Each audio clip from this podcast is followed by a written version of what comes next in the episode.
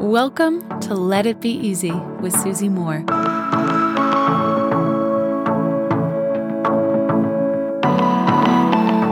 Do you sometimes struggle to be idle?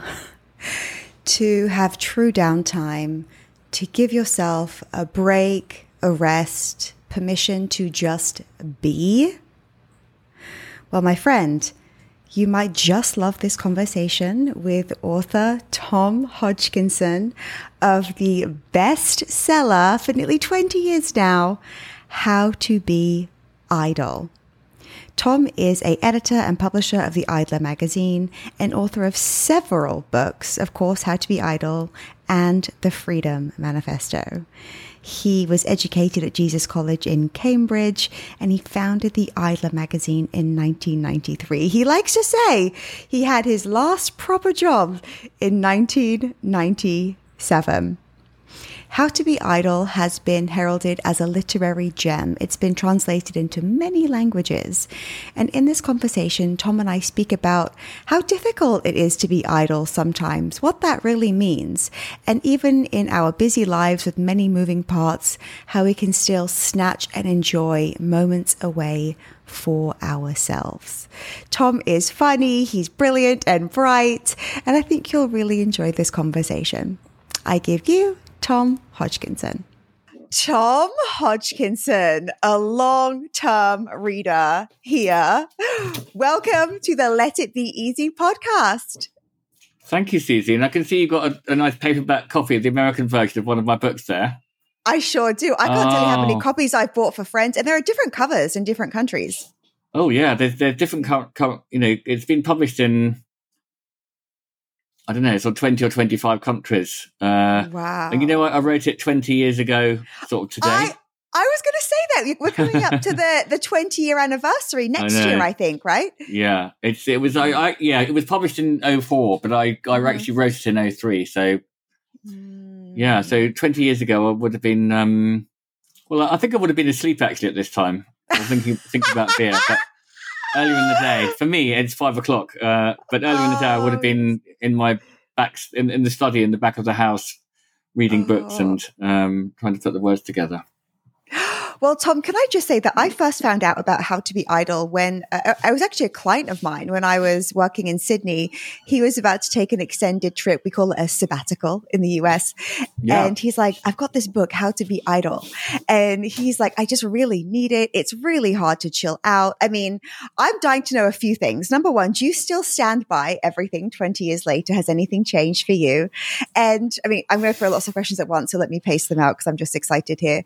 But, uh, how did you come to write this book? Because in my opinion, it's ahead of its time. Was this always something that you just knew and felt and questioned and thought, gosh, the world's gone mad? We all just were in, in hyper overdrive all the time. Well, well, actually, I, I published that book 10 years after starting my magazine, The Idler, which was mm-hmm. the, the sort of first step in this. That's still going. Mm-hmm. My friend Gavin and I published issue one in 1993. Mm-hmm. And the front cover star was Dr. Johnson. You know, he wrote the first English dictionary um, yes. and was a great 18th century man of letters.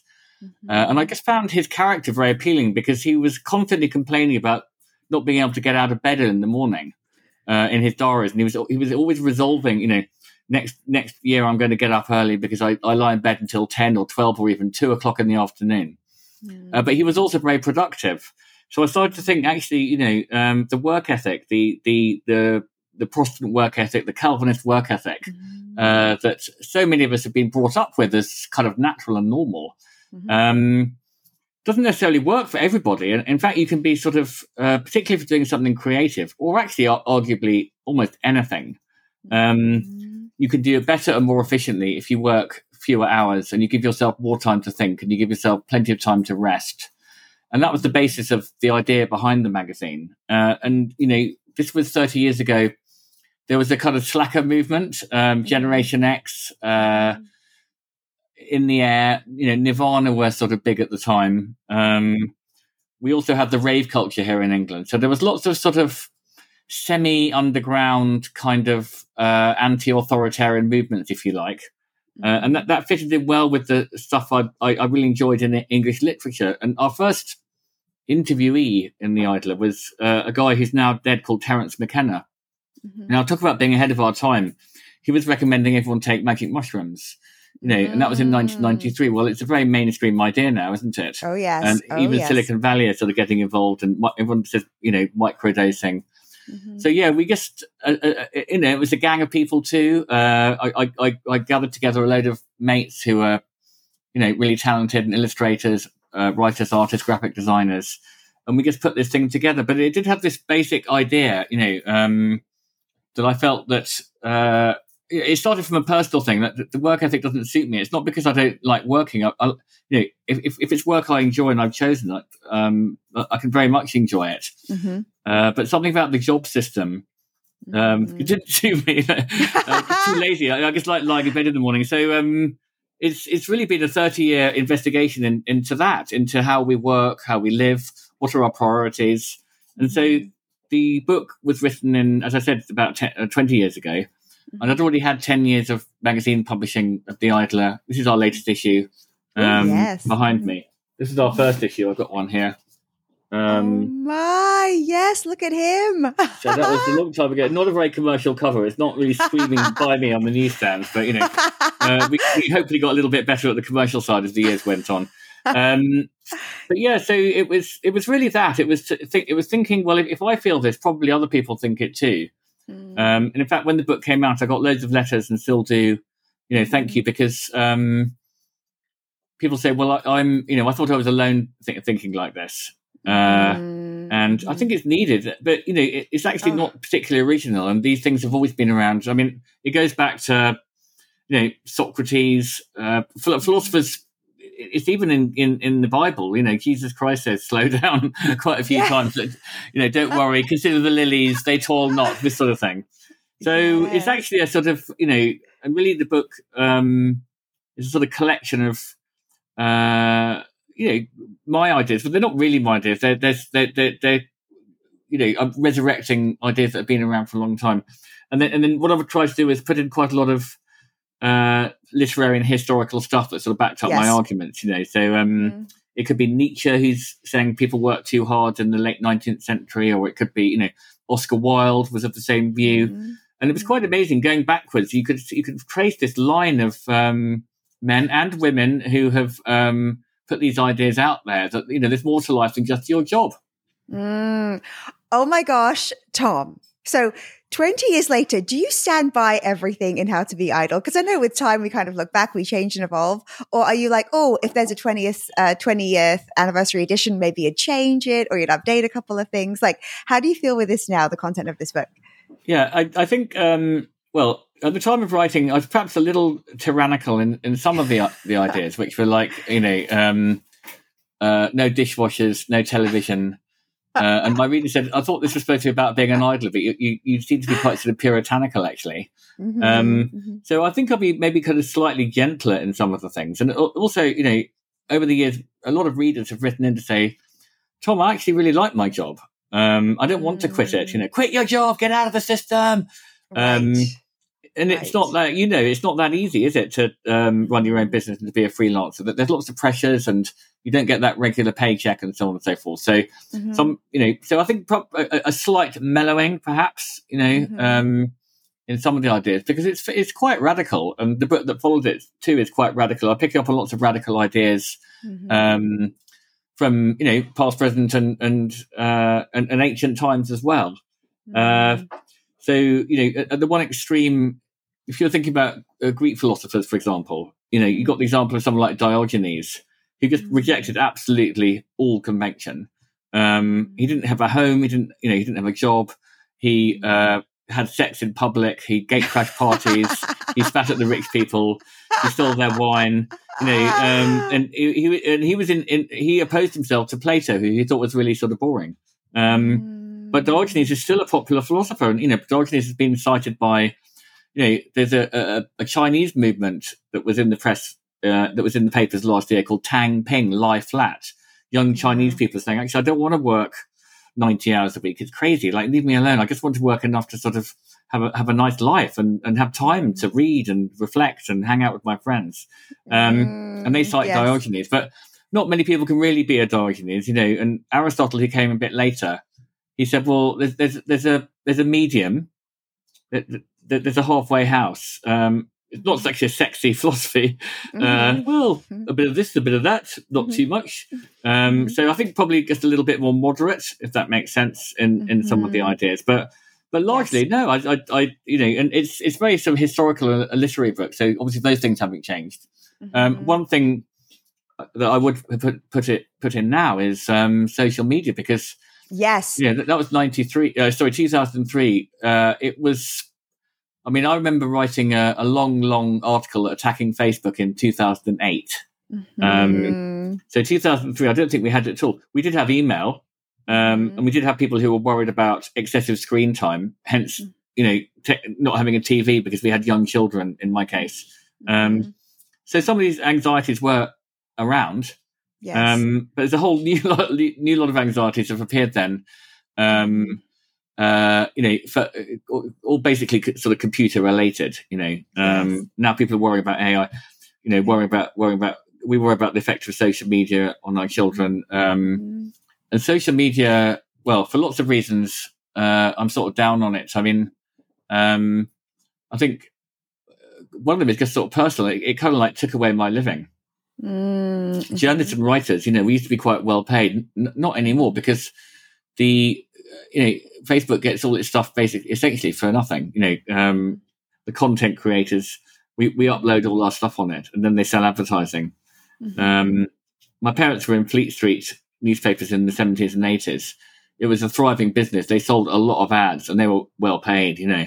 Mm-hmm. Um, not now it's so much has changed. I know. So, what would you say about social media in the book now? If there were a a social media chapter, and I would just, I mean, love to read for the sake of any uh, listeners who haven't read this book. Here are some of the chapter names. I mean, time for tea, on fishing, smoking, the pub, the art of conversation, party time, on holidays.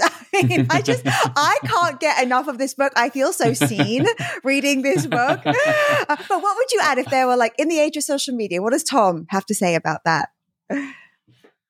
It's it's really really difficult. I mean, um, I've been through phases of being fairly sort of militant. Uh, I, mm-hmm.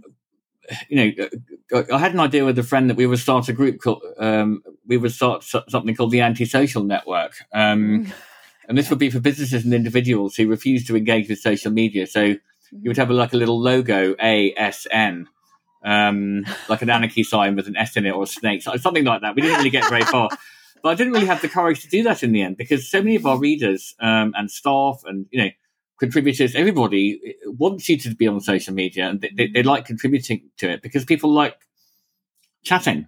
Mm-hmm. They like you know, oh, oh no, I think this, I think that. No, no, no, no, absolutely not. You know, um, mm. it's it's like they, whether by accident or design, the social media uh, owners, you know, Facebook, Twitter, etc., they they kind of stumbled on something that people just really enjoy it. You know, so I, I, I on the one hand, I sort of feel, uh, you know, and they say they wave their hands up and say, well. We don't do anything. If people don't want to use it, they wouldn't use it. It's not our fault we've turned into the biggest multi-million uh, billion dollar uh, advertising sales companies in the world, you know. Mm-hmm. So on, that's on the one hand. On the other hand, you know, I know that they really, you know, uh, use behavior behaviorist techniques to manipulate our behavior. That's why they mm-hmm. sell so much advertising because they are very good at it, you know. Mm-hmm, so they could yes. make people do things. They could arguably even swing an election because they can, you know, uh, Trump mm-hmm. can give, give Facebook so much money Yes. That they can actually sort of with clever advertising sway that little tiny kind of central uh, mm-hmm. column of ditherers. Um, mm-hmm. uh, so you don't. It's probably quite a small number of people you actually need to really, really attack with the advertising. So it's obviously a very, very powerful uh, mm-hmm. uh medium and very powerful force. So mm-hmm. my own personal, uh, you know, the way I deal with it is I don't have a smartphone, mm. and I think that gives me a lot of free time and a lot of thinking time and it means they don't know where I am. You know, I'm not, I'm not being recorded. I'm not, not, being listened to. I'm not being advertised out. I'm not being sent stuff. You know, so um, no WhatsApp, no nothing, no apps. I don't have a single app. Uh, mm. and you know, I can function perfectly well in the world. I, I have have a I have a, a, laptop and a computer and a you know um, a dumb phone, flip phone, mm. whatever you might call it, brick. Yes, yes. And uh, you know, it's okay. Uh, yeah. They, they, it's not life gets you know more difficult, and I, I feel more and more like more lonely. The loneliness of the dumb phone user. I mean, there aren't many of us left, and when you find someone who is like you, you sort of want to bond with them. So mm. that's not even realistic. I know to say to people, throw away your smartphones. I've been saying that for years. they don't listen. so, um, but I, I think know, you can do things. Lonely. Yeah, it, it would be it'd be difficult. You know, people live their whole lives in it, particularly younger people. My children, you know, they live on their smartphones, and yes. so I don't know what to do about it. I mean, uh, regulators try. You know, um, mm. European regulators regulators very slow, mm-hmm. but they, they they can do some good things to um, mm. stop the kind of cesspit. Uh, in Silicon Valley, they say oh, it's up to the individual. You, you know, you if you want to turn it off, you don't have to use it. No one's forcing you. We don't put a gun to your forehead. Mm-hmm. Um, but I think when there's so many people on it, there's this kind of like social pressure to do it. Mm-hmm. Um, and it has some re- it has some real downsides. I think the first step is just maybe sort of just be aware of the downsides, um, mm-hmm. uh, and um, and then develop these techniques. I mean, I read one book. I mean, some of the techniques are fairly sort of basic or you know mm-hmm. unsophisticated. Mm-hmm. I read one book where the guy said all he could think of, you know, like a very sophisticated writer, was um, to buy a safe uh, with a timer, open the safe and put the, your phone in and turn it around so that you're not allowed to take it out for two hours. You know, and that, that seems a bit extreme to me. It seems a bit extreme. extreme. Also, you can't really carry the safe around with you. you know, so that's not really going to work. Um, right. So right. I don't have any solutions at all. I, you know, you tell me. I, I, yeah. What do your What do your listeners say? I mean, is it an issue? Mm. It is an issue. And I, I was also just recently reading that Gen Z are, are going back to Nokia, basic Nokia phones where they can only call and text because they're a real mental yeah. health problem. You know, they're a real, there's so much stress surrounding it. I mean, like oh, there we go. That That's it, Tom. Yes. You can just do the basics. Yes. Just phone the basics, calls, yeah. Phone calls and text. That's all that's yeah. required. So again, really, so that's, that's quite encouraging, isn't it? If Gen Z are going to, thinking along these lines, because I suppose they've, there's my generation X, I think it is, and then uh-huh. the millennials. Well, the millennials, I guess, like to me, they just look like a load of sort of um, sort of sheep-like beings. You know, they just mm-hmm. like like love the whole thing. And then the, the Gen Z, the next ones up, are like, hang on a second, you know, I don't really want to be sort of monitored. Also, it's kind of like a they it, it's vanity. Um, mm-hmm, mm-hmm, you know, it's like they say in Ecclesiastes in the Bible, vanity, vanity, all is vanity, all are striving under the sun. Um, and I think vanity uh, accounts, our own natural vanity accounts for the success of social media to a really large degree. Um, mm. You just want to be look good, sound good, you know, um, be considered to be morally good, uh, and so on. Mm. Um, or you just want to like a kind of sounding off. Um, I mean, I know what it feels like when it's something of the way that the you know, the medium is the message. There's something in the nature of mm. Twitter that makes you kind of angry. Like um, mm-hmm. when people, uh, I don't know, like this is an example. Mm-hmm. So we do a bit of social media. Um, mm-hmm. We have a kind of, uh, I try to delegate it to a, younger person in the office, but yes, yes. Um, I do also do it myself sometimes, but we do it via a kind of platform, so you don't get too sucked in. I think that's a good. It's called Hootsuite. That's a good mm-hmm. tip because you don't you don't see the feeds you just mm-hmm. put your uh post. You put, you put post. your post up yeah yeah mm-hmm. and we're like okay if if some if, if some if someone finds out about the idler or my books um through this fine and then they can click on our website and that's the that's where we want to send them but but instagram mm-hmm. wants to keep you away from the website they want to keep you on mm-hmm. instagram for obvious reasons you know mm-hmm. um yeah. but i think who, who, uh, we, we i did an article about um it was called rage against the dishwasher uh, that's something I, I, put in the book that people really complained about and, uh, at festivals. Said, you know, what are you talking about? Idling? And now you're saying we've got to get rid of the dishwasher. Do you do all your own washing up, or does Victoria do it? Um, so I got these quite aggressive comments, and uh, but then our dishwasher broke down a couple of weeks ago, mm-hmm. and we were hand washing for a couple of weeks. I was like, this is really nice. Why do we need the dishwashers? So I wrote a piece about it, um, and then we we put it on social media, uh, I don't know why, but on Facebook, people said, "Oh, great, yeah, I, I hate dishwashers," and on mm. Instagram, they said, "Um, you know, they got quite angry and aggressive." it's fascinating. Yeah, yeah, yeah. And you start like, yeah, and then you start sort of like walking along the road, like, you know, inventing clever little comments in your head, uh, like clever little responses. You know, I know what I'm going to say yeah. then, and that'll that'll you know that'll sort them out. And then they, but it, and then you, you go, Ugh no, yeah. Now they'll go away, and then they come back with some other horrible comment. You're like, what? You know, um, and then you got to think about that. I know. you got to think about that, and then it escalates, and then you're sort of. I remember um, taking my daughter on a. Um, we drove up to Oxford when she was about eleven or twelve, and I wanted to take her on a kind of Lewis Carroll day out, Oh yeah. um, Alice in Wonderland, and go to the place where he actually sort of wrote the book or where he conceived it. Mm-hmm. Um, with Alice, you know, he was a young don in Oxford in the late 19th century. Anyway, Mhm. and I went up Yeah. with my brother and his daughter, um, and it was a lovely, beautiful day. And we were rowing down the river with our daughters, Aw. you know, like uh, with a picnic and Yeah. um, through Christ Church meadows. And I thought this is lovely. And then my phone went beep, you know, and I got there was this really nasty comment on Twitter about something I said. And I was like, that's not really nice. It can ruin your day. Like it can really put it can really put a sour mood. Like it can really implement something that when you're having a very pleasant day down the river with a picnic with your child, like Yeah. enjoying. So no, I I completely understand and agree with like the oh just the uh, the intrusion of it all and the convenience. Like the balance of it all, it's. I think it's always going to be a bit of a question and handled a bit differently by different people.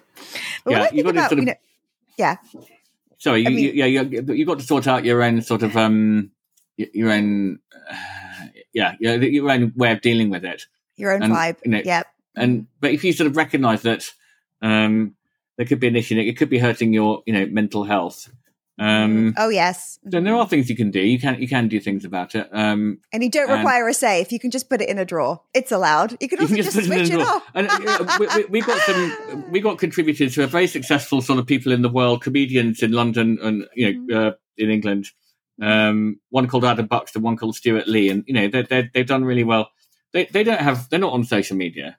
They go. You don't have to It's- be on it. You know they they have they have a successful public careers. They do podcasts or whatever. You know they've been on TV and but they just can't be Mm-hmm. Bothered. Um, I, a lot of actresses. you know. Yeah, a lot of actresses don't either, and and one of them even said recently that she thinks she's missing out on roles because she hasn't got the yeah the following to post and engage. But you know, like so, Tom, I live in America, right? And America is the hardworking like country, right? We pride ourselves yeah. on getting it done and efficiency, Yeah. and there are a thousand productivity apps, and I think we go to bed with either peace in our heart or angst based on you know how much we, how much output there was that day, and not output that frankly isn't monetized, right? It's like the Yeah. what did I do? How, what did I do to make money? How many hours did I put in? And I love truly like How to Be Idle is such a must read.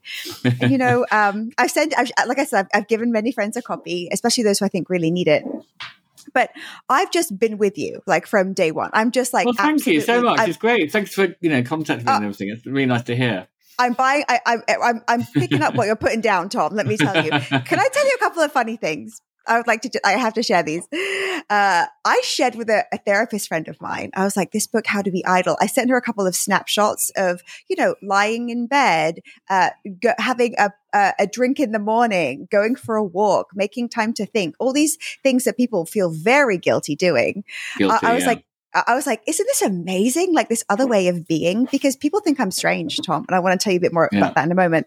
And and I was like, isn't this amazing? It's like a a revolution. Like the relaxed. I, I speak often in terms of women because they're largely my people, my audience. But I'm like the way that we describe women. It's like she's fearless. She's you know she's a badass. She's um she uh gets it all done. She's da da da da. And I'm like, what about the relaxed woman? Hmm. Like it's a rebellion. It feels like Yeah. you know. Uh, what about the relaxed woman? And what about the shy, the shy women? You know, so some Mm, people are shy. Uh, yeah. I, think that this, I, I could slightly blame um, Sheryl Sandberg for all this sort of thing. Oh, you know, interesting. Remember her book Lean Lean In? Yes, lean in. Um, you know, and that became a bit of a sort of cult hit with um, women who felt it was a kind of feminist statement. It didn't feel like much of a feminist statement to me because it felt more like a, a it felt more like um, uh, how to uh, how to do well within a large corporation.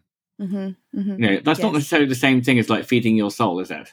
Uh, it was like you know, um, you know what? She lent in. She asked for a raise. She got that raise. Way, way. You know, uh, it was a bit this sort of culty thing, and um, I thought coming from a woman who is, you know, a very very aggressive uh, executive on a on a very very aggressive large you know um, social media company Mhm. um, was all a bit of a con. And I just remember thinking then, you know, well, is that, you know, my mum's uh, kind of one of these. I mean, my mum's was very, very sort of, uh, and still is. She was a, a huge feminist, and uh, mm. her thing is that she always had to earn more than my dad. Um, mm-hmm, so she competed mm-hmm. with him, and she, she, you know, and so I, I, did grow up with that. Um, mm-hmm. And uh, he says, well, everyone has to sort of work hard, and you know, um, whereas my dad kind of dropped out and became a sort of meditating yogi type. Um, so I had these two sort of influences. Uh, but yeah, I think that yeah, the, the nobility of of rest, um, mm. the nobility of idleness should be sort of um, heavily promoted. There's quite an interesting uh, woman who does something called the ministry, uh, the the nap ministry um, mm. in the states. Mm-hmm. She's a mm-hmm. black woman who's saying that you know this is this really is a sort of excellent form of sort of rebellion um, mm. against a sort of so-called patriarchy or whatever. Yes. Um, mm-hmm. And you know, it's very similar to what we've been saying in the Idler. This is a, a, way of you know grabbing back some of your own time, because if you're working very hard, uh, again, you know, so, some people it suits. I'm not telling anyone what to do. You know, yes. it's not like a sort of an ideology or anything. I'm just thinking yes. out aloud, really. I know yes. some people like working really hard and they love their jobs, and fine. I mean, that's great. I'm yeah. not going to, you exactly. know, I'm not going to sort of force them to quit or anything. But mm-hmm. but there are lots of people who, you know, they find work you know stressful, difficult, um, mm. and uh, uh, and sort of worrying. Yeah, and this um, is this is a country of the two week vacation per year too. Like this is it's back even. I know. I, yeah, I don't want to, and people aren't taking it. Like it's yeah. and when I when I shared this um, book, with, uh, some snippets from your book with a therapist friend of mine, she works with a lot of high achieving women, and you're talking about all the things that you talk about, right? The Loafers Manifesto, How to Be Idle. She's like, Susie, that book sounds like depression. like the the idea yeah. of uh, the idea well, of uh, not being in a rush, taking your time, like even enjoying a hangover. I mean, I just thought this is so this is so good. She's like, that book sounds like a book about depression, and I'm like, no, it's the no. opposite. And I can tell. but there, there is something in that, isn't there? Like the, you know, because yeah. for some people, if they stop, they they and start to think about their lives, they start getting depressed. So. Mm-hmm. You know, rushing around is a way of avoiding actually kind of inspecting the contents of your own soul. Um, yes. Um, and idling could be could turn into brooding or melancholy, mm. you know, melancholic mm-hmm. reflection. Mm-hmm. Um, and uh, you know, a, a, an ode on melancholy by Keats. Mm. You know, that, mm-hmm. that's it. But you know, so that I sort of think, well, yes, it's actually a very cheerful book, as you know.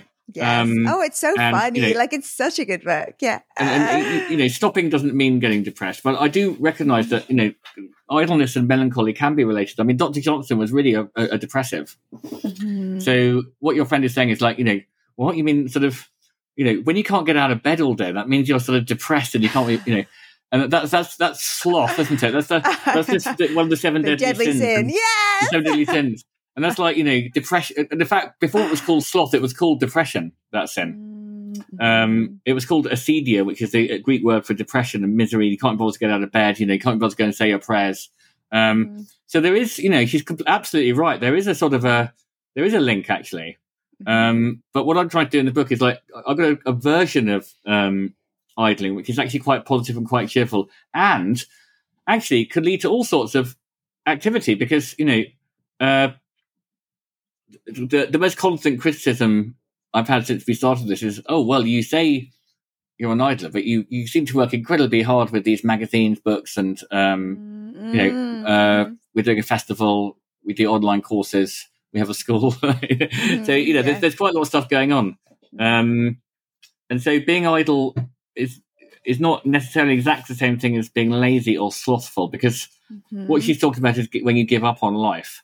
Um, mm-hmm and yes. you can't bother to do anything, and nothing. There seems no point in anything. Well, I'm sure we've all felt like that at times. Mm-hmm. Um, and I think when that happens, you should embrace it and sort of wait for it to go away, rather than rather than just taking Prozac. Anyway, but that's another I, issue. But uh, it, it's it's such an in, it's such an interesting thing that when I was kind of celebrating some of these ideas and why don't we have a little rest? And I mean, I have a corporate background and kind of like when I was mentioning that you're ahead of your time, the startup or the most recent startup that I worked for was bought by the same company that uh, bought the Huffington Post. And really? Arianna Huffington is this big proponent of sleep. She wrote the Sleep Revolution. She's on the Sleep Council. Mm. And there was a nap room that no mm. one used. yeah. but I well was in there like, There's, thank you, Tom. I was yeah, like, I'm using this room. It exists for. a I mean. Arianna Huffington should have been coming down and giving you some kind of award for that. I I agree. and know. I mean, I, and I was like, I'm in the nap room, guys. Like, and there's a sign. I'm like, you know, I, I'm in there. And I think everyone else was too scared. And I'm like, well, I've got to model it then somehow for people. And I remember Tom Yeah. in my nine to five, right, my nine to five Mm. job. I didn't know what took eight hours a day. Yeah, Like, I really, I well, I so I'm ambitious and I'm an idol. Yeah. Like they coexist. To yeah, me, they coexist very, very closely. I mean, you know, Mhm. um, John Lennon is an idler. I mean, there are lots of very, very Mhm. successful idlers out there because, Mhm. well, and entre- entrepreneurs are often idlers because Yes. as you say, you know, I, I remember that the last job I had, um, a very similar experience. Like, you know, I can do this in four or five hours. Mm-hmm. Um, I actually quite, you know, I, I was working at the Guardian newspaper in the nineties. Um, Mm. It was a great job. Uh, eventually, my partner then um, and I left, and we quit. We set up on our own. But Mhm. um, I know exactly what you mean about the eight hours in the office. It just seemed to be sort of a bit of a waste of my time. Some people uh, played the game, the corporate, uh, the kind of the court games, like being at a court, you know, the office politics and so on. Mhm. Gavin and I, we, we just enjoyed doing the work itself, and we, we you know we worked hard. I really enjoyed it. Um, Me too. but yeah, it it, it was an it seemed a very inefficient, uh, you know, um, uh, way of spending time. A lot of time, we're sort of sitting there like pretending to work and not really doing anything, which is really weird. Mhm. Um, And but yes, but we were also ambitious. We wanted to do our own thing, you know, Mhm. um, Yep. write books and run things, own things, you know, this sort of thing. Uh, Yes. it doesn't have to, doesn't have to be massive, but I, I sort of, I'd rather kind of like be the sort of in charge of something small than a, a cog in something enormous, you know. Um, Oh, exactly. And isn't everything measured by, I mean, we used to be paid like per bushel, for example, right? and, and it's like per hour. And Yeah. or, or that's kind of pretty much how it equates. And I Yeah. think to myself now, Tom, people think that I'm very strange because I work from my bed. I don't have a desk. I don't have a Yeah. desk. And I'm like, I'm a genius. I get we're to we're going to give you a. I mean, if Arianna Huffington didn't give a award, then we're going to definitely. yes, please. But people are like, well, how do you, da, da, da, da, da. And I'm like, well, I'm lying down. And that's how I like to do it. And then people think it's very, I also watch a lot of television. I know that's a form of media. And I love to have just completely free days where I like to go to lunch. I like to walk around. I like, we, we don't call them pubs here, but I like to go to the bar. I like to have a drink. I like to just chat with the bartender idly in no rush Idly. and have nothing in particular to do. Like, But also, uh. Lisa, that, that stuff will feed back into your other work, won't it? oh, oh you know, my gosh. You know, Oh. so so it, it- that's when we get ideas when we're sort of free flowing. It's not when you're kind of like sitting at a keyboard and you know um, you might do that do as well, but uh, you, you, we need that sort of time to go off and do other stuff. And even even from the you know utilitarian mindset point of view, Mm-hmm. um, from any point of view, it's a good Mhm. idea because you know um, you're happier, you're rested, you've got more time for other stuff, but also Mm-hmm. actually you work better. It's like you know uh, doctors. I mean, just it's very simply put, Mhm. uh, would you rather have a doctor who um, had just started, was exhausted, Uh, his right? Yeah. yeah, or was at the end of a ninety-hour week? It's like no way. I don't want a doctor who's at the end of a ninety-hour week. You know. Um, Mhm. so doctors should work, you know, three or four days a week. They should have a shorter working week. The working Mhm. week should be sort of thirty to thirty-five hours. I mean, it's actually happening a bit here, you know. So, so going back to the kind of broader kind of thing, um, as I said, not everybody uh, has got perhaps the the right sort of personality or whatever it is to, to do what you've done and get out of the corporation and, and set off on your own and just you know um, Mhm. that's what I've done too. And so uh, I've worked with my partner Victoria. Um, so we've done that. I don't think we've had proper jobs since 1997. I know it's in your bio. I love it. Tom's last job was in 1997. but you know, I, I can also see I've got friends who you know they they they, they work for a big company. There's some advantages. You know, she says um, Yep. my friend Rebecca works in a, for a, a, big corporation. Um, uh, in sort of uh, communications, I, I don't actually understand what she does, Mhm. um, Mhm. but you know, she said it's quite nice. It's well paid, and you know they look after you. You got assistants, you got sort of expenses, you got a nice office, and all this sort of thing. Mhm. Um, so you know that's also fine. But I do think uh, uh, you know. So you know, from when we started this and when I wrote the book and so on, is this something that you have to work out individually or um, for yourself and just quit, quit, you know, um, and, and ignore the politicians?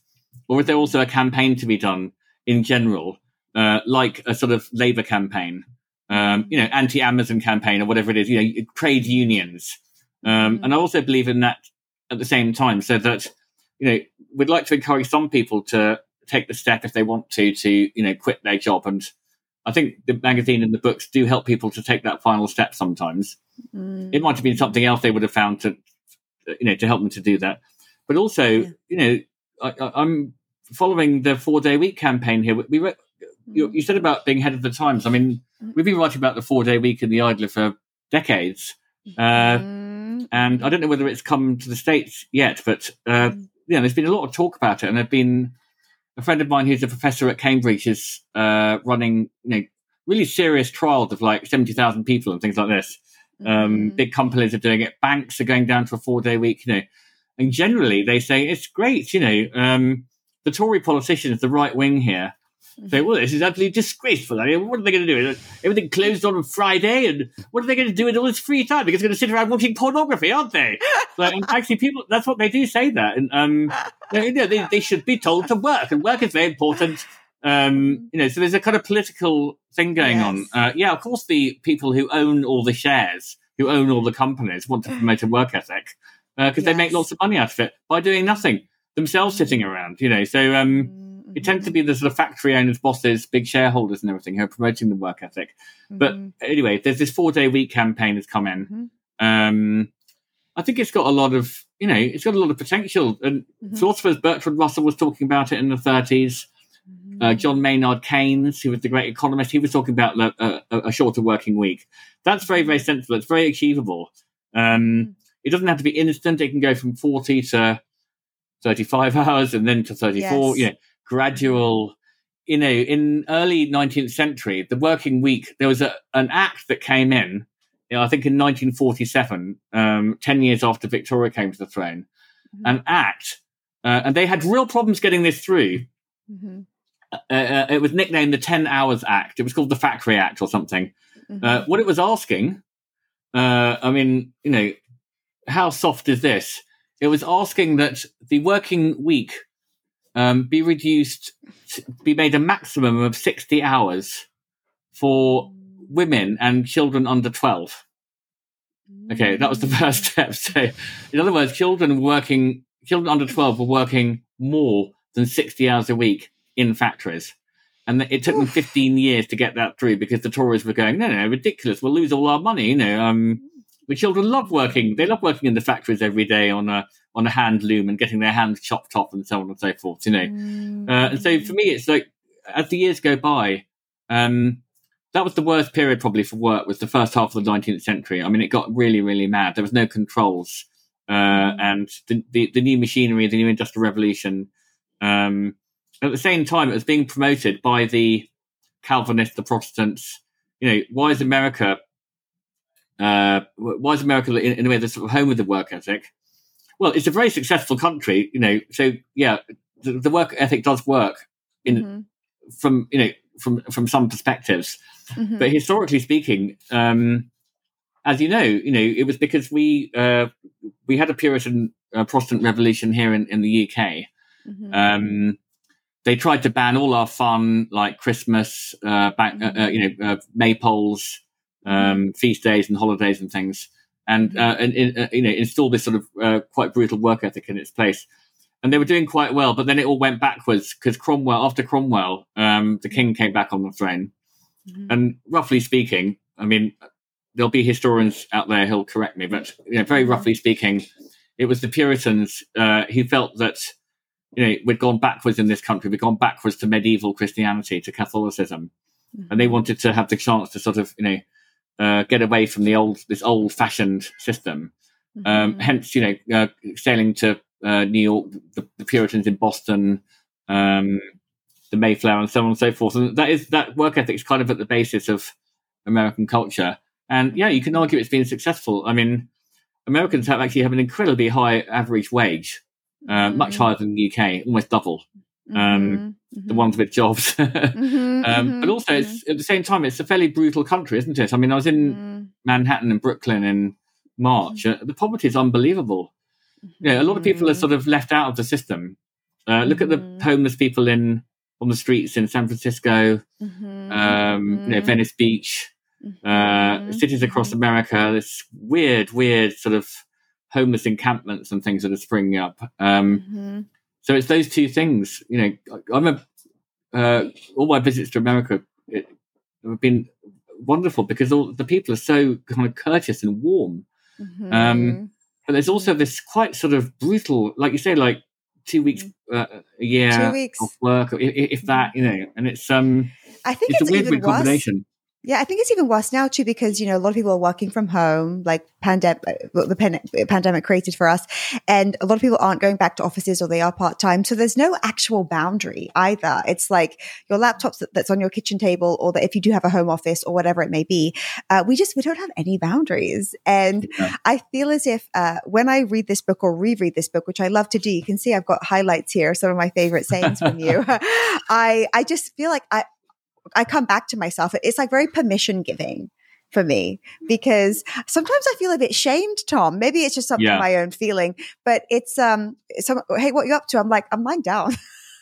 but also think think about this, Tom. My best ideas, right? And if you want to just put this in a monetary sense, it can be a Mm. 20 minute conversation on the phone with somebody. That can be uh, that can transform my year, or something that I implement that takes maybe a couple of days of a lot of just momentum from me that can pay off for two or two years, three years. So Mm. it's not the time allotted to the idea or the uh, the requirement of and, and look, there is work involved. Like you said, it's not you're not to negate like to uh, to criticize or to judge anyone who loves to work because I also love to work. It's my favorite thing. Uh, but Mm. it's not, it doesn't come from sitting and just, you know, just hoping and just on my laptop crouched over her, you know, and we see too, like, uh, there are so many studies now, so many books about how women especially are becoming sick because we, we're Mm. pleasing others, we're stepping in, we take on too much, we can't say no. And, and it's causing physical illness in our body. There's so much research about it. So when I come back to how to be idle, I'm like, Mm. I'm doing the right thing by my health. By taking care of uh, having a rest and not pushing and you know what not, not attending everything that i'm invited to and frankly not saying yes to every opportunity just because i know it will make money yeah, I Well, mean, that's great, Hicks. That, that's really what I was trying to do. And um, mhm, you know, uh, and by quoting, uh, you know, really great thinkers on this subject, going, Mhm. you know, uh, who have been around forever. Um, mhm. that's what I was trying to do. I was trying, like, a, giving people sort of a license. I mean, I remember when I was writing it, I was like, I was, I was thinking, I hope this book ends up in the hands of a sort of seventeen-year-old, um, Mhm. like a kind of smart Alex seventeen-year-old in an English class, and the English teacher says something about hard work, and they go, "Well, actually, I think you'll find Nietzsche, sir." uh, said blah blah blah. You know, so I want to give people a bit of actually, you know, a bit of intellectual stuff um, Mhm. and some historical stuff Mhm. uh, to, uh, as you say, you know, back up this uh, thing that it's actually, you know, it's irresponsible in a way to be not late, to, to, uh, you know, to be not to, to work too hard. I mean, Mhm. who are you helping? You're helping the boss. Um, what about your, you know, your partner, and your children, and your friends, and as you Mhm. say, your own physical health, your own mental health, and your soul. What's more important? Like, you know, making a lot of money, um, and uh, uh, you know, working ninety hours a week. Or I know people get a kick out of it. Fine, you know, Mhm. um, but it's just uh, maybe that I, didn't know that that's now happening to men uh, uh, to women. I mean, I knew that men, Mhm. you know, it literally men die. They just fall down Mhm. dead from heart attacks. Um, Mhm. work is killing people all over the world. You know, uh, the UN they have a division called the International Labour Organization, Mhm. um, and they did a report. You know, it's just, it's actually a serious issue. Uh, it's, you know, because it's about it's really a sort of fundamental thing about how you actually want to live your life, um, and also it's to fight against exploitation. So, um, uh, in the workplace in the states, in the UK, and all over the world, because the International Labour Organization they do this research every few years, um, and they say that uh, and, and Tedros, the the head of it, or who was the head, um, so this is outrageous. Jobs are literally killing people. Jobs literally work, they said, from their research, and this is like not a kind of weird wacko conspiracy theory organization. It's the it's the UN. Um, mm-hmm. Kills two million people each year. You know, and that's like you know war, war and terrorism, drugs don't come anywhere near that. Um, so overwork, overwork is doing this from overwork, and some yeah. of it's industrial accidents or you know uh, mm. uh, breathing in fumes. Um, mm. It's uh, you know sort of tiredness on, on, in work. You think about all the sort of miners around the world. Who, who's mining the stuff that goes in the phones? You know, um, who's working in mm. data centers where when you send a tweet, um, it's using up electricity in a gigantic kind of uh, room full of computers with fans blowing on them. You know, the, the mm. data center is a huge, huge user of electricity in the world. We don't we, we don't see it because you know you put something on YouTube, you don't realize that there's a someone's digging coal in the Arizona desert in order to kind of fuel a, a fan that's cooling down an enormous computer that's kind of you know in mm. Delaware or like a, in a in a warehouse the size of a field of, of mm-hmm. several fields. You know. Mm-hmm. Um, mm-hmm so yeah, so, so, that that is an important issue, and um, mm-hmm. I'm really glad that the UN um, puts these figures out. They don't seem yeah. to get reported very much, but yeah, it's heart attacks. It's heart. It's mainly heart disease, I think, um, mm-hmm. And sickness and illness. Uh, mm-hmm. that, that, that, they can directly, and if you think they, uh, and statistically, you know, that's going to be sort of fairly sort of tight, actually. Um, mm-hmm. You know, because they're not going to. That's where they've actually found evidence of a direct correlation between the work that you do and the fact that you died prematurely. That, that's the key thing. It says premature mm. deaths. Um, wow. So younger than you would have sort of naturally died. And it's mm. caused by your job. Well, think about all the other people who are just like mildly, you know, depressed by it, or even just mildly depressed. Mm-hmm. It must be mm-hmm. a lot more than two million, you know, mm-hmm. around the world. So, so yeah, I, I, agree with. There should be some sort of a revolution in work. Mm-hmm. Um, I agree, and uh, and I think to myself, Tom, you know, there are some people who naturally have more agency, right? So if you work for yourself, or if you have a bit more of a flexible career, uh, I understand that's different. To if you have like a boss who works with you in an office, and there are you know times allotted, and in addition to that, I think we've got to take what we can get when we can get it. I mean, the way that I think about it is, even if I'm in a very busy season of work, is it possible that one day I could still maybe cancel a couple of non-urgent meetings and just go for a walk and have lunch and be unhurried? And that's not possible all the time. But I've realized too over, over time that I, I'm the one stopping myself from doing a lot of things. Like it's me. I mean, I am able to do that probably more often than I even do, but I'm just in this, oh, well, that's lazy. That's wrong. That's letting people down. That's, and mm. I'm, I lean to what, I mean, and I'm a huge fan of how to be idle, you know, so I can imagine mm. that most people, they never give themselves that permission. They are just, just trying to please everybody, tick the boxes, like get it done and on to the next day. And when you say like, you know, your soul, your time, like we, there's a, where's the time for even contemplation? Yeah. It's, we're just trying to make it through the week. And it, people did get it, or, or, a lot of people still do get it from, um, you know, from, from, from religious practice. Mm-hmm. So, you know, mm-hmm. that, that did provide it for a lot of people. Mm-hmm. Um, but also for a lot of people now, it's not such a thing. Um, You know, mm. you mentioned the sabbatical, and then mm-hmm. Sundays, you know, the shops were closed on Sundays mm-hmm, once. Um, mm-hmm. Okay, it was a pretty miserable day for a lot of people. The the, yes, the, the yes. miserable Sabbath Sunday, you know, where you weren't allowed to play ball games and so on. Um, but the, the, the churches uh, and um, you know all, all, religious places, you know, the the synagogues and the temples and the you know the mosques or whatever. Um, mm-hmm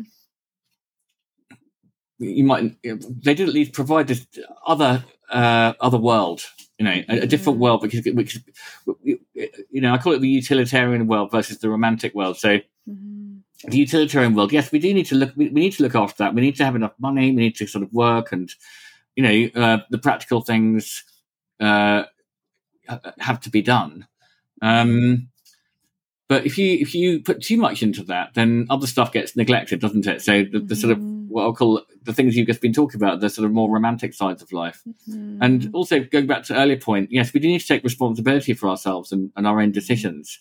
Um, mm-hmm. We've chosen to do these things. I mean, an example I have in one book is uh, people. people complain about their mortgage, don't they, um, or about their job?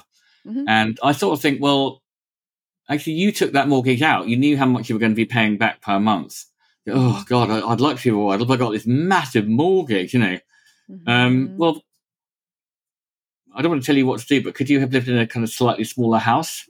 So your Mhm. payments were kind of slightly less and you didn't moan about your mortgage. So it's a funny thing that people take on these commitments Mhm. uh, and they then complain about them as if those commitments have been placed on them by an Mhm. outside force. um, Mhm. Oh, Mhm. I'd love to, uh, you know, come to the, you know, take an afternoon off, but I just, you know, can't because blah, blah, blah. But actually, when you look through it, a lot of the time, I, I, as I said, I'm not, you know, Mhm. There's a, other, a whole, other side to this, which is about labour practices and uh, management, and you know how businesses are organised, three, four, five day weeks, and all that sort of thing, and uh, you know office cultures. Um, E- Elon Musk, you know, he's not much of a help in this, is he? He's like, well, I just work hundred hours a week. Why can't everyone else? Um, so you know, I get that. I get there's a lot, a lot of pressure coming from everywhere. Social media, there's a lot of pressure from, from consumers and from other people. You know, so it's hard, it is hard to resist it. Um, but you can, you can take responsibility for yourself, and that's what they say in existentialist philosophy. Sartre, you know, Mhm. he was saying, well, you might not want to, but the sort of existentialist man, he said, it's something like this. I can't remember the exact quote, but you know, he feels the sort of burden of the world on his shoulders. Um, I'm saying his to mean his or her, by the way, um, yes. or, or there. Um, yes. Yes. So you know, people, uh, if you're sort of somehow, if you're a bit sort of awakened, um, and I think you know, I just came back from a festival. We had uh, a very nice writer called Lisa Miller talking. Um, he's written a book about you know uh, science and spirituality, Mhm. and you know, she said that spiritual people, spiritually attuned people, are happier, healthier, and so on and so forth. And it needs time to do that, doesn't it? Because Mm. um, you need to put a bit of time into yourself. It, it's not exactly it's not exactly me time, in uh, you know, me time sounds a little bit like a bit, a bit sort of selfish. Um, Mhm. uh, and that's another point is that when you, um, I mean, when I when I was at my most kind of when I was doing uh, a sort of like the shortest uh, working week probably of my you know career, not really a career, Mhm. but um, Mhm. uh, so far was when I was writing that book actually, and the couple of books that Mm. followed it. I was doing about four hours a day, and quite naturally, I got really involved with um, community stuff. Uh, Mhm. I was on the village hall committee. Oh, Um, yeah. we got involved in the local music festival and things like this, and you know, they did quite a lot of things that were completely pointless in a way, like just community stuff that no one was going to make any money out of it, but it was just done for its own sake, you know. Mhm. So I think that's another thing that, I mean, older people certainly find that, don't they? That they, when they have less work to do, they start naturally getting involved in community stuff. Um, so There's space. there's There's another space benefit to idling, you know. Yeah, there's. I mean, I'd love to just randomly open the book at a couple of my favorite, um, and just read out a couple of my favorite expressions and discuss them with you. How does that sound? Fantastic. Thanks so much. I love it. Okay, um, let's see what we have here. Ah, uh, skiving. This, that's an English word. In America, we say playing hooky. Uh, You play- skiving uh, is a- playing hooky. That's it. I was Play- trying to think yeah. what it was the other day. Yeah. it's a strange expression, playing hooky. Skiving, you say, is a direct act of revolt against the arid philosophies of living that we're indoctrinated with at school and at work. The notion of suffering now, pleasure later. Well, this way of thinking is an anathema to your idler. He can't wait until tomorrow. He believes that the deferral of pleasure in the service of an imaginary future of stability is a bourgeois myth. Therefore, he decides to seize the day and takes off. Skiving is an expression of the individual. Uh, skiving is an expression of the individual will set against the oppressing machine. Skiving is living in the moment. It is freedom. It is at once a nose, thumb to authority, and a pleasure in itself. Ah, can I tell you one time I, I on a Monday I, I Insta storied that I was at the movies. and I'm like, it's one o'clock. There's no one here. This is the best time to come to the movies. and I was met with what? Like, uh, uh, and I was like, I just decided to come here today. It's what I fancied. Skiving, let's say. What say you about skiving now? I, I, I It's the best. I, I, even feel a little bit. Yeah, I, I, I, that, that, that bit was sort of really based on when I when I had full time jobs. You know, so um, yes. So skiving is obviously a bit different when you don't have a job because you've got nothing to skive off from in a way. Yes. Um, but I still think you can do it sometimes, and um, uh, and quite enjoy it. I I mean, I, I went through a sort of slightly more puritanical phase where I thought, well, actually, skiving is. Uh, you, you could argue that skiving is sort of irresponsible in a way because you've sort of you you made an agreement with an employer, haven't you? Um, Mm-hmm. you, you might turn out to regret the agreement later. But you did it. they they also made an agreement with you. You know, you're going to do this certain amount of hours. You know, so if you sort of defraud them um, by skiving off, maybe that's not responsible, and you should just sort of, um, uh, you know, you should um, quit the job and do something else. I, I, I, I think that a little bit, but also, you know, I think if you're a freelance person, self-employed, um, yeah, you can still enjoy a bit of a skive, uh, go for a cycle ride at lunchtime, Mhm. um, leave a bit earlier. Or we sometimes, you know, could, spend a day at home. Actually, we ha- we have an office. Um, Mhm. the, two of us sort of go back and forth. Uh, it's a twenty-minute bicycle ride from where we live. Um, So Mhm. sometimes we just sort of end up staying at home. That's quite nice. Sometimes we come to the office. Uh, but yeah, I think you can. it- It's, it, skiving could be a sign that you're not really enjoying your work. Um, but if you really enjoy skiving, then you can sort of, and you're a freelancer, you could sort of do like pretend skiving, as you said. hmm Well, I also think too. Sometimes the the work that we that we need to do it, it has different like it, it requires different periods of time, and there are periods where we're just free. But instead of just maybe enjoying it or doing something a little different, we're just kind of um, just refreshing our email and uh, kind of chipping away at work that really isn't due for a long time, or like th- these things can just happen. But sometimes the idea of something just spontaneous and fun. It's like you know, you're a kid, your parents are like, your mom's like, you don't have to go to school today. We're just gonna, you know, watch TV. Yeah, it's, it's like. David Bowie in Kooks, isn't it? You know, we'll, we'll we'll throw it on the fire and take the car downtown. You know, if your homework gets you down. And also, yeah, that, that's such a lovely feeling, isn't it? It's like a lovely it's a song. lovely. It's like it's Um, better than Christmas. You know, It's better than Christmas, yeah, yeah. because Christmas is all planned. Uh, you're, you're, it's allowed, yeah. Mhm, Um, just to do that occasionally, yeah, you're absolutely right. It's it's it's really good. Not too much in the case of my children, who one of whom Right. is still at school. I know, like, don't anybody else do it, but No, no, um, a, no. Little, a little here and there. I just, I feel like it's good for the soul.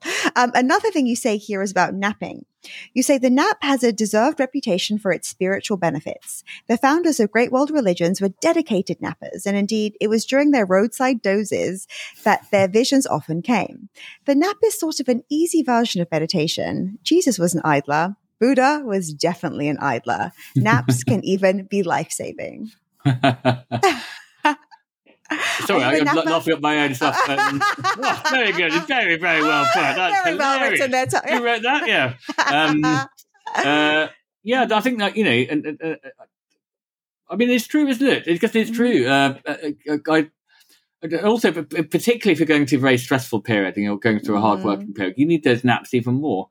Victoria and I had a period um, when uh, we made the mistake of opening a coffee shop and bookshop, which uh, offered uh, events in the evening. Mhm. Um, so in the evening, we might have a choir, ukulele classes, um, a history lesson, something, you know, a, a, a, a book launch or a, a literary talk or a philosophical Mhm. talk. So two, three, four times a week there was an event.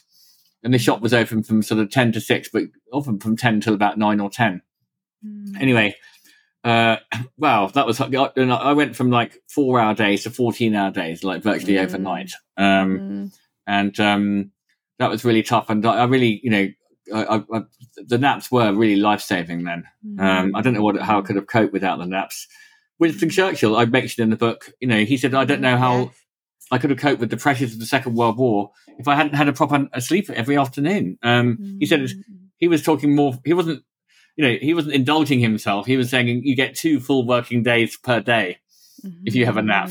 So there is a, Mm. you know, there's a kind of a work ethicy argument in favor of them as well.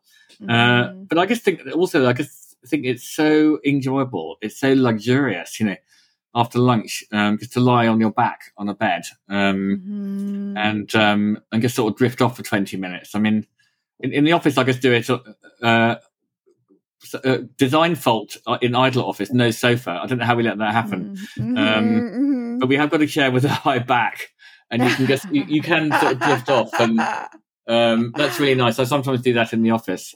Uh, so yeah, I think naps naps are really important, and and they they they are the um at the at the foundation of some incredibly good ideas. Uh, Mhm. you know, and what was Newton or, or going for a walk? Uh, he wasn't having a nap, but Newton was going for a walk when you know the apple fell on his head.